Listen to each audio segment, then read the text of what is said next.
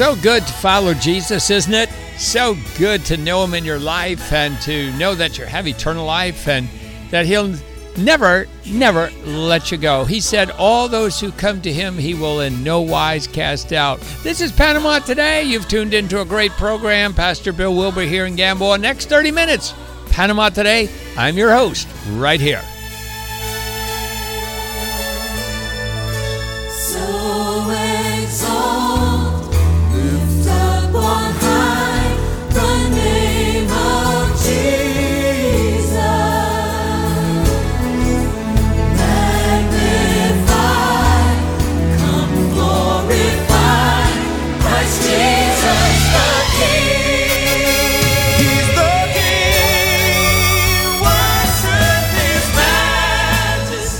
Ever think about new gifts and talents and abilities that you have that somehow when you're thrown into a situation where they're needed and somehow you find you have an ability to do something and somebody else recognizes it?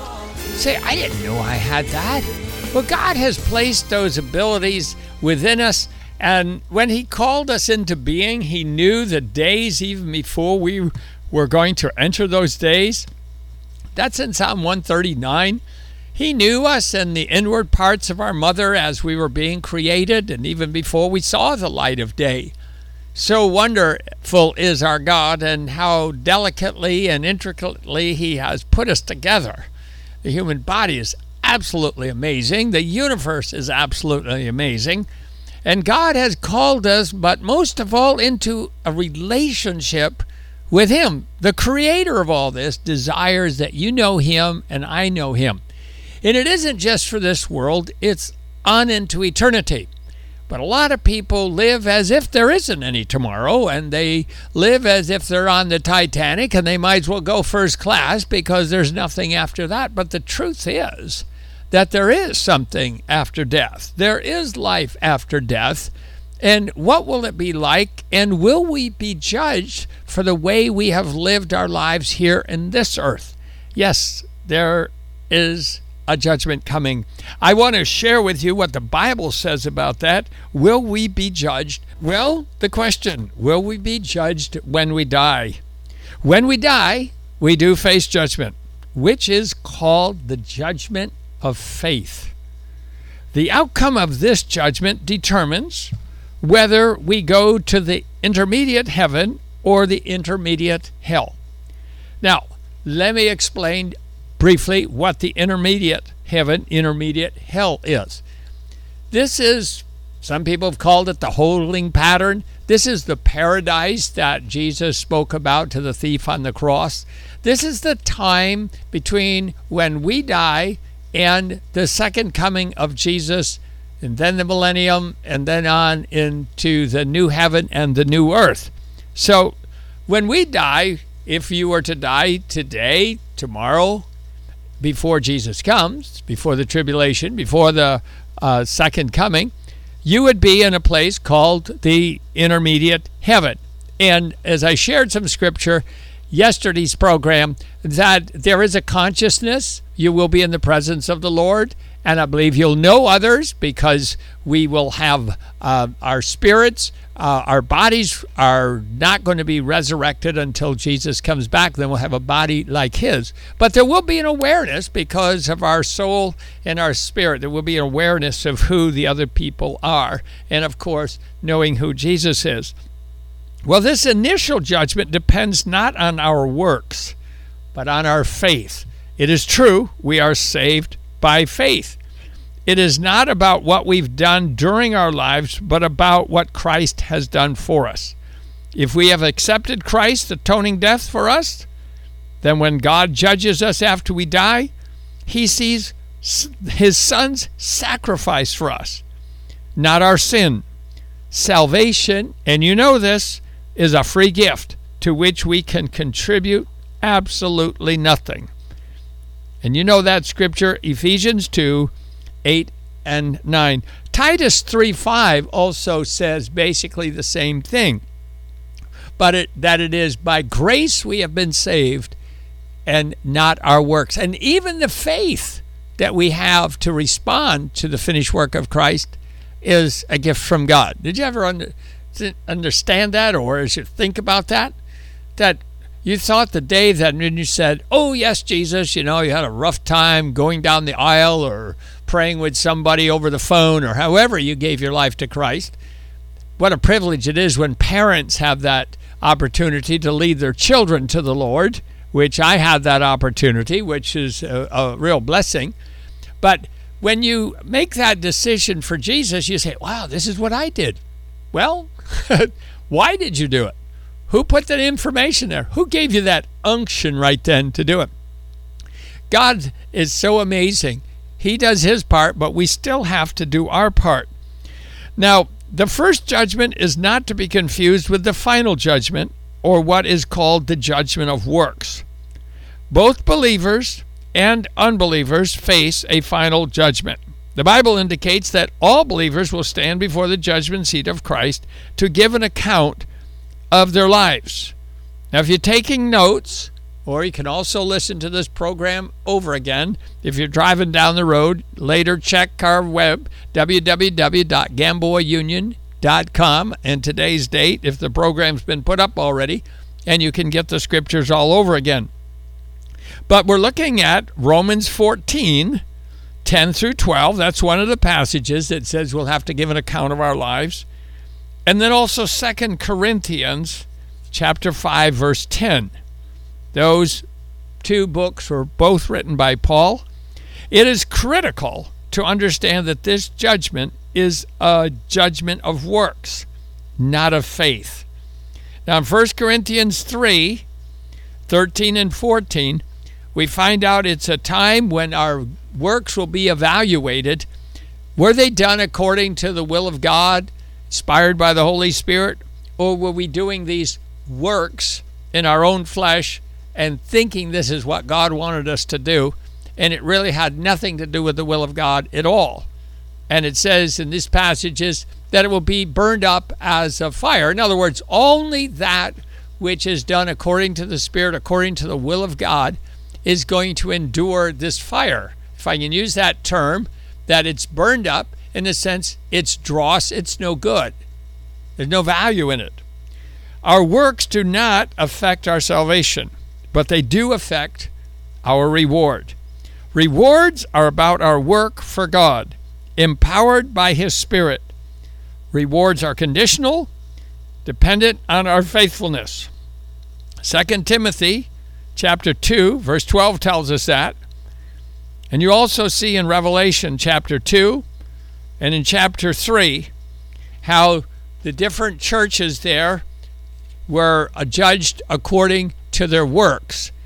Now, it is true that people do good things, but just because we do good things, it doesn't affect our salvation. It doesn't uh, produce anything for erasing sin from our life. Only the blood of Jesus can do that. And if people are doing good works and yet have never given their life to Christ, those good works amount to absolutely nothing. And that's so hard for people to understand, especially people who are doing something which society thinks is good. Working with orphans or prisons or the schools or hospitals. And you say, oh, those are all good things. Well, they are good things uh, according to this world. But as far as a accounting for our salvation, they don't mean anything. And unless we've be, uh, come to know Christ and we're doing it as a motivation under the Holy Spirit, this is what God wants me to do, it doesn't account anything for works at this time of rewards. Now, this time of rewards, I'm not totally sure that I understand um, well, how the rewards will affect me personally. I do know that it will be good. I do know that to be honored by the Lord and praised by Him is a reward in itself. And there is a passage of Scripture that says that we will be rewarded with the praises of the Lord. Now, that, you know, as you think about a father greeting his son, and the son does a good job mowing the lawn or washing a car, whatever he does, and he comes home from school with good grades at school, and the father says, Wow, that's really a good job. Or the mother says, wow, you really did well. You know, that praise coming from a parent or the one in authority just means so, so much. And those words that Jesus says at the end of a couple of parables, well done, thou good and faithful servant. And the whole idea was the servants had been given certain amount of talents. Now, that's a measure of money. But some commentators say, you know, it fits so well the analogy with the gifts or talents, abilities that we have. And the idea is that what God has given to us, the more that we've been given, the greater the requirement of how we have used it. And the reward comes there in the sense of having done well with what you have been given. You turn around and God says, Here, I'll give you more. Here, you've done well governing this city of one. So I see you have the ability, not only the ability, but you've been faithful, you've been a good steward. Here, you take some more cities, you be in charge of those. And isn't it true that when you have somebody who works for you, if they do well, you recommend them to others, you give them further work, you raise their pay. There's a reward that comes by taking the abilities that you've been given and doing well with that ability. Different people have different abilities. The point is, what did you do with the ability that was given to you? And that's the reward that's going to come. Now, unbelievers face a final judgment of works as well. The Bible tells us it will come at the great white throne at the end of the old earth and just before the beginning of the new earth that's spoken about in Revelation chapter 20, verses 11 through 13. That judgment is not a good one. The books are open, and if your name is not written in the Lamb's book of life, there's no entrance to the kingdom of God. And we're judged, the scripture says, by every idle word. There is nothing that can be hidden from the Lord, and there's no excuses that can be given. Yeah, but you know, we were raised in a neighborhood. I don't want to hear it. I don't want to hear it, you know, because God's standard for judgment is a righteous standard.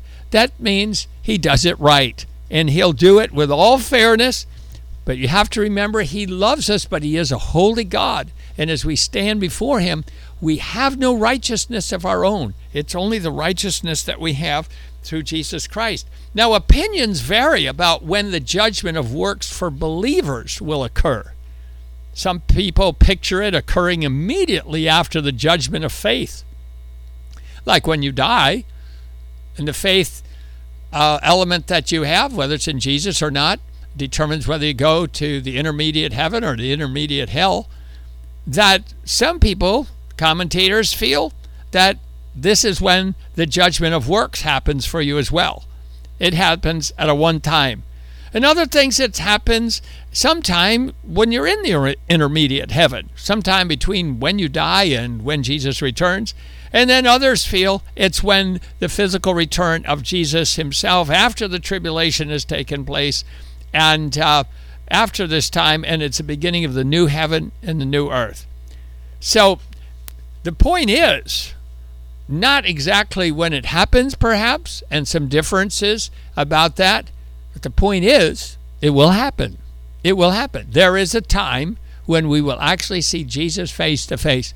I think one of the worst things about that judgment time would be the feelings of regret, the money that was wasted, the time that was wasted, the bad decisions that were deliberately made, not the mistakes, not the things that, you know, we just didn't know better at the time and natural sin had just kicked in and, oh, I just went this way or did that way and we didn't know any better. But it's the thing that now that you're a believer and you waste so much time on the television or waste so much time with Facebook or on the internet, or especially as a Christian and as a man, to look at stuff on the internet that is totally inappropriate, and you know it.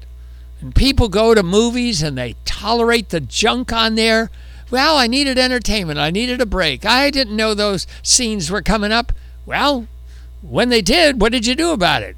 Get up and leave. You know, if there's one scene, there's probably going to be more. And if there aren't the scenes, there is the language. And the whole thing is a godless movie, anyways, made up in somebody's mind. And we look back and we say, oh, wasted the time. Not that sports are bad in themselves, but to the extent that it consumed a person's time and energy at the cost of family relationships. It could be any sport, any hobby, anything that when we look back with regret and we say, oh, I put in all those hours at work for what? I saved all that money for what? My kids got it and they blew it within a week after I died. You know, something like that. The, the, the psalmist actually says that. You know, he says, What happens? You save up all this money. You don't know how the person's going to spend it who gets it. But regret, regret is a horrible thing. And so I would just say, as we pray here at the end of this little meditation here, that we would ask the Lord to help us sort out priorities. Heavenly Father, we ask that you'd not only help us sort out priorities, but that you would help us to make good choices. Make good choices, memorize scripture, study your word, because this is what our eternity is going to be about knowing you in all that you have done and knowing your ways. We want to know the heart of God here. We want to share Jesus with others because we don't want those days of regret and saying, if only, if only, if only. And so, Lord, we want to confess our sins right now that we have wasted time, that we have wasted energy, we've wasted money, we've made bad decisions. We'll call sin sin right now and we'll say, Jesus, forgive me. I repent of my bad decisions and my waste of time, my regrets. And I ask, Lord, that you'd give me the power of your Holy Spirit right now to make good choices. Thank you for the cleansing of the blood of Jesus that cleanses us from all sins. In Jesus' name we pray. We thank you, Lord. Amen.